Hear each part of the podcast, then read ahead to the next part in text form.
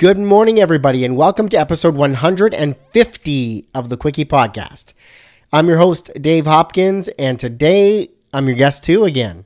This is the third episode out of a series of four where we're doing a little bonus Saturday here talking about print and print design. This episode is all about files, what to sort of check your file for before sending to a printer, best practices for file prep to send to a printer, and that kind of jazz. Before I dive into today's episode, I also wanted to take this opportunity to let you know that on Monday, Print Design Academy founding membership is open. Now, I don't want to open the doors of Print Design Academy to the public yet. I want to get some founding members in and I want us to all build it together, make sure it flows good, make sure it's all working great, make sure everything is connected. And the founding members will help build this, shape it, and build the community within as well. So, if you are interested in being a founding member, there's a whole lot of perks that go along with it uh, you know, discounted membership, like significantly discounted membership, and you get the opportunity to connect directly with me about shaping the site, what you like, what you don't like, what you want to see, what you want to know more of. There'll be me, there'll be experts in the print community, you know, industry pros. Um, involved in doing live Q and A's and webinars and all kinds of stuff. The community is loaded. Founding members also receive an, a letterpress printed founding member certificate, and uh, that'll be sent out to you. And uh, gosh, what else is there? There's a whole bunch for founding members. So if you are interested, like I said, I'm keeping it very small, very private. Um, so send me a DM on Instagram. That's the way. That's your way in right now. Uh, that's the at the Quickie Podcast on Instagram. Hit me up in the DMs. Just give me a shout out.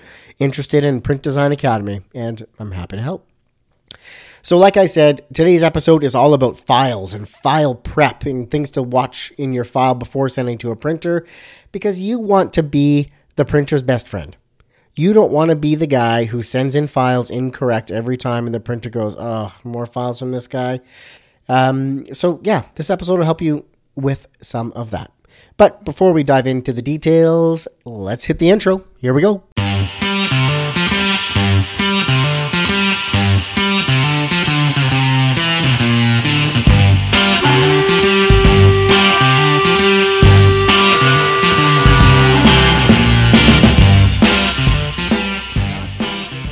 Welcome to the Quickie Podcast, the daily interview show where we talk to graphic designers about their journey to the creative field and we do it in 30 minutes or less. So, are you ready for a quickie?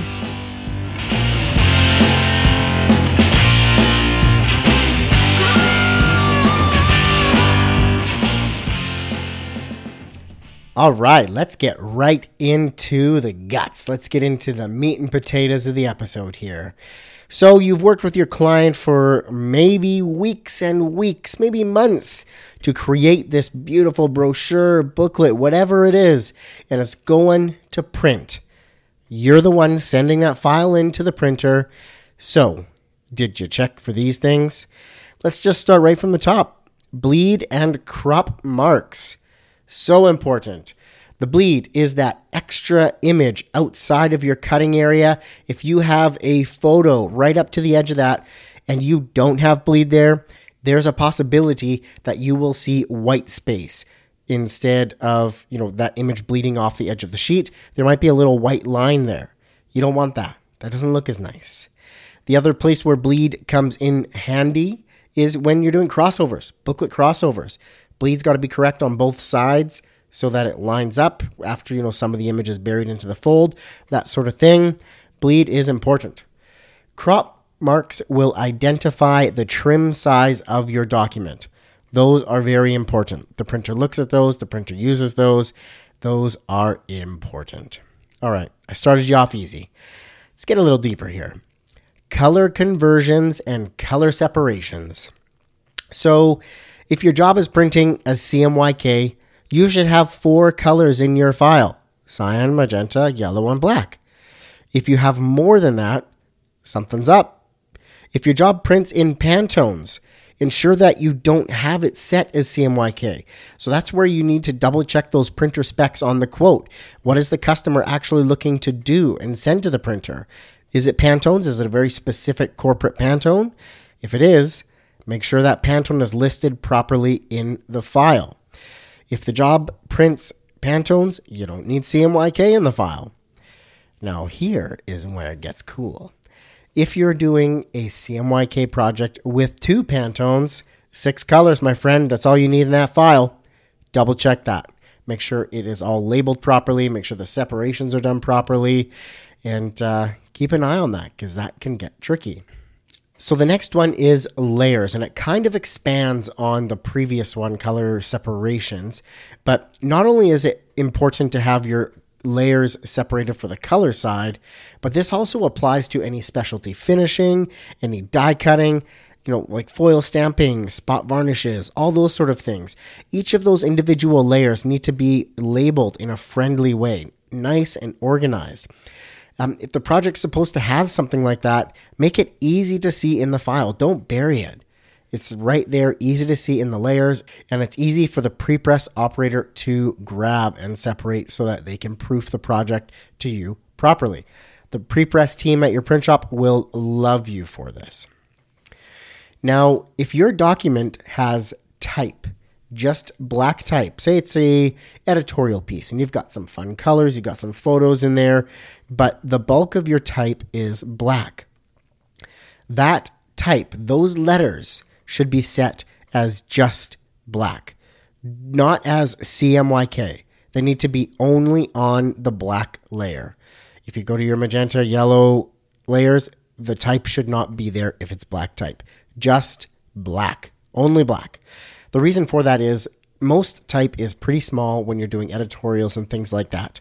So if you are trying to register four colors on top of one another for that type, it's one unnecessary and it creates a higher level of difficulty in the project that's not even needed to be there.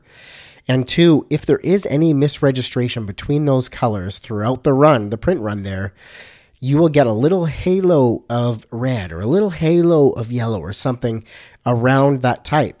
And it can be hard to read. It can be distracting to the reader. If the type is just black, it's only black. There's no registration involved. Super easy for the reader, super easy for the printer. Black type should be just black, 100% black. Document size. Let's talk about this one. Um, it sounds really simple but you would definitely be surprised. Take a second look and double check the document size. Your main spot uh, to compare it to will be the printer's quote. The amount of times I've been involved in print projects for a simple 8.5 by 11 finished book, and I get the files in at 5.5 by 8.5 or 6 by 9 or some other size, it's a lot. And it doesn't really necessarily create any significant problems, but what it creates is more back and forth between you and the printer. So, back and forth is okay. It's great if everybody's learning something, but for something where you just didn't check the size that the file should be submitted at, if it's 8.5 by 11, make sure that the file size is correct with that. That's for booklets, brochures, letterheads, but everything, everything you're printing. What size should it be?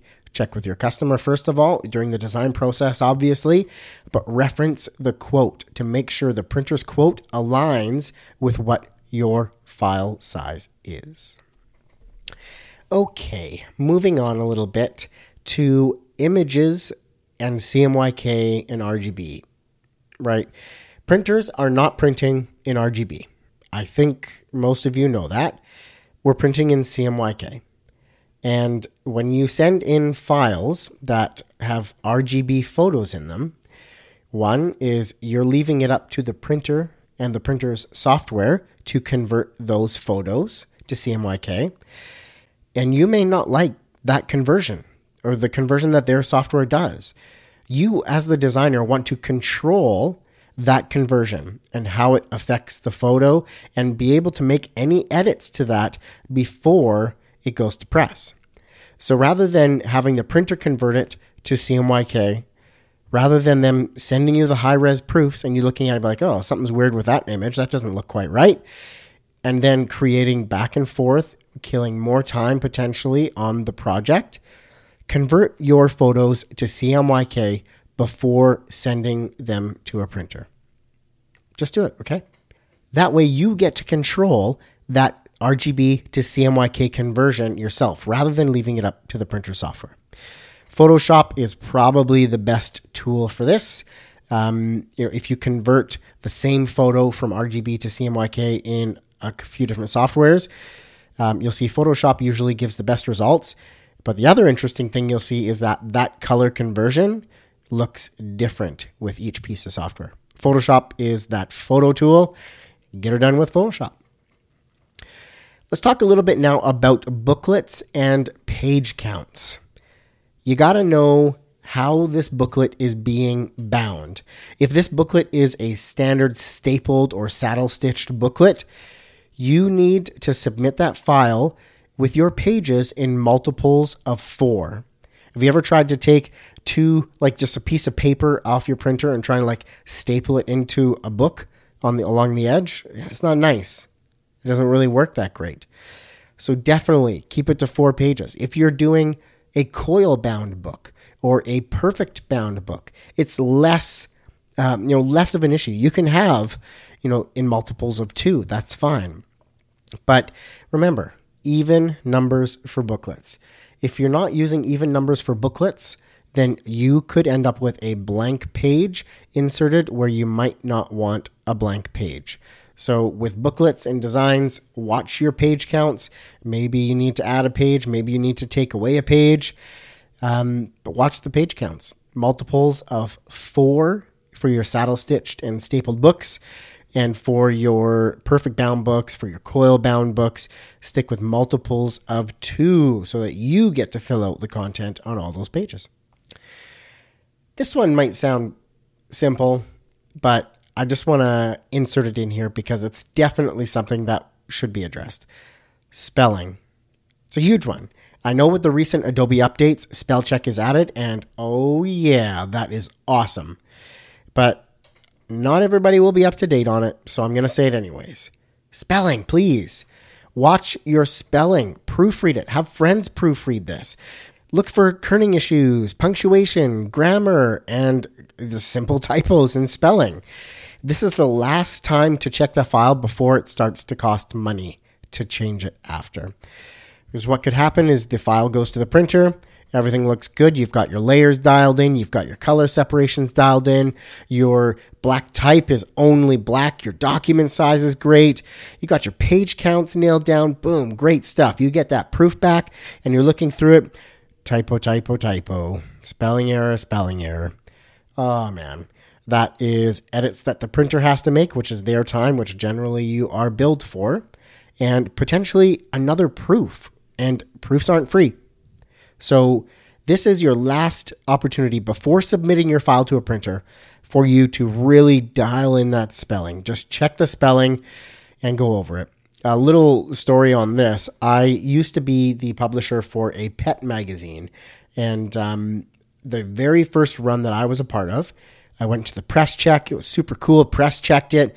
I went and did a bindery check even. So I went to the end of the saddle stitch machine where the where the magazines were all being stapled, and I got the first one off the back of the machine, and I was so happy. I was looking through it. This is great. I opened up the first page, and on the inside front cover, we put an ad for ourself for the magazine. It was a little self promo ad for a program that we had coming up, and a massive obvious typo right there in my face. Oh my gosh, that sucked.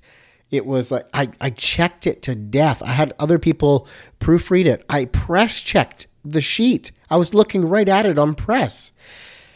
But somehow missed it. Still made it through. So spelling, it's important. It um, you know, it's really something you should watch.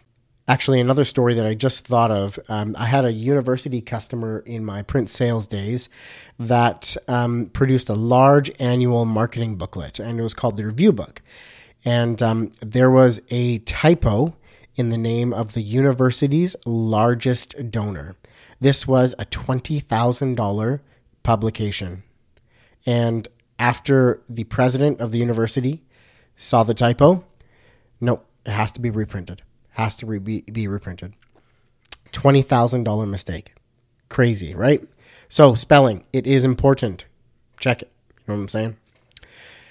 Links and fonts. Your printer will not have every single font in the world. So when you are exporting your file, it's very easy, a couple clicks of a button to package up all of the links, all of the fonts. But it's also worth noting that some print processes and some printers prefer the fonts to be turned to outlines. So check with your printer on that. It also gives complete flexibility to the printer to make any edits to the file that they need to on the prepress side, as far as alignment for books, um, you know, crossovers and things like that. But also, if you do find typos or things that you missed during the proofing process, rather than submitting a new file, they now have the opportunity to make a quick type change on your behalf, you know, and then you can reproof it that way, which can be a faster way to get through some of those really small changes be sure to package up the files and send a packaged working file to the printer so that they can do what they need to do. And in the event of an error, they have the ability to correct it quickly and efficiently. So that's sort of the, the top things to look for um, when you are sending your file into print. I'll just quickly run down them again here from the top of the list. Bleed and crop marks. Please include bleed and crop marks color conversions and color separations. Make sure your CMYKs are CMYKs and make sure your Pantones are Pantones. And you know, in this file, if you are printing with a Pantone, there should be one layer for that Pantone. I don't need a file with six layers of Pantone 201 or whatever Pantone you're going to use. I don't need six layers with that Pantone. It all should be combined onto one layer. Speaking of layers, the next thing is layers. Make sure these are labeled properly. Any specialty finishings, um, varnishes, foils, embossing, um, die lines for die cutting, any of that stuff needs to be on its own separate layer, needs to be clearly identified for the printer, and it makes everybody's life so much easier and helps eliminate the opportunity for errors.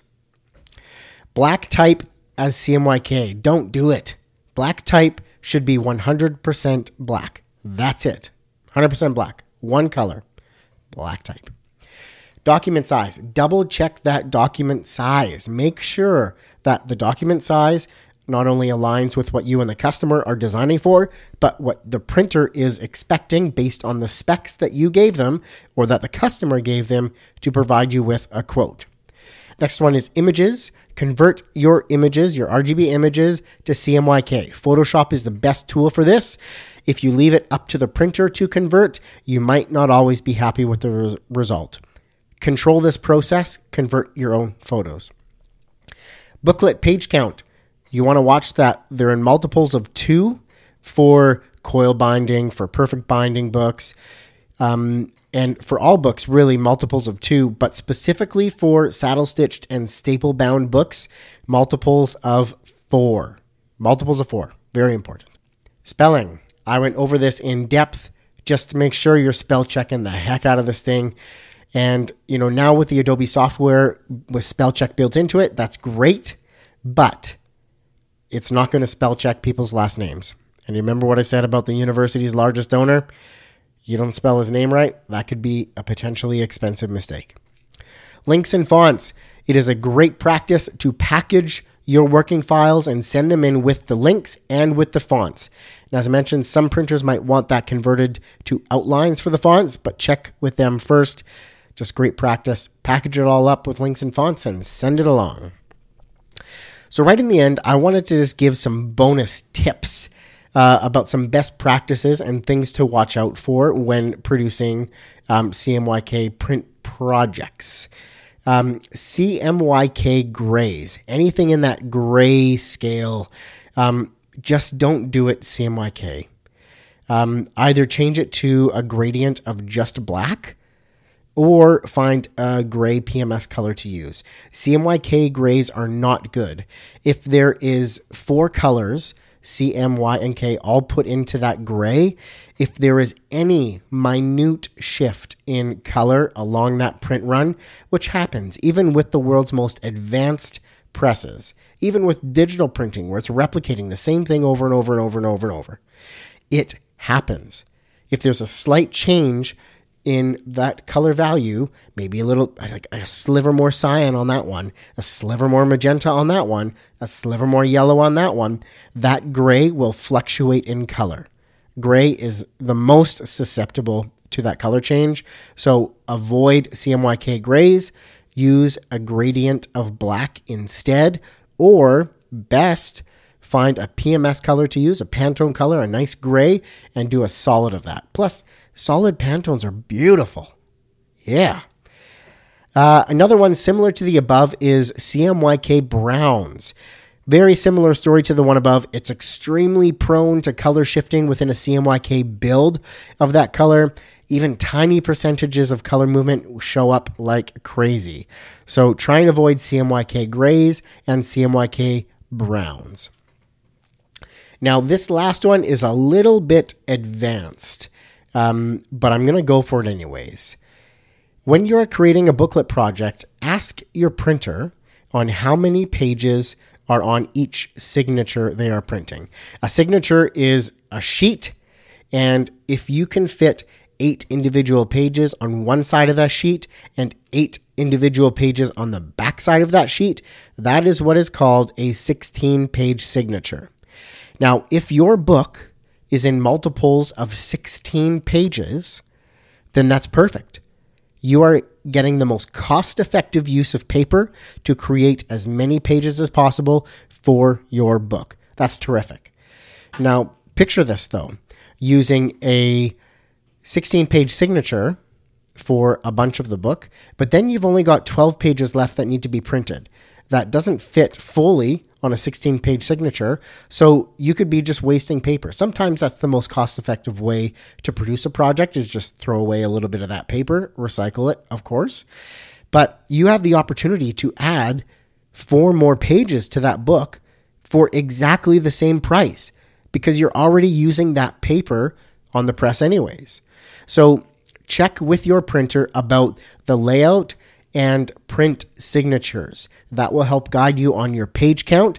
Maybe there's an opportunity for you to add extra pages, giving you, as the designer, more flexibility with design for little to no extra cost. All right, like I said, a little bit advanced on that one, but I threw it in anyways. Ladies and gentlemen, I have talked your ear off, so I'm going to call it right there. Thank you so much for listening to today's episode, all about things to look for in your file and file prep before sending to a printer.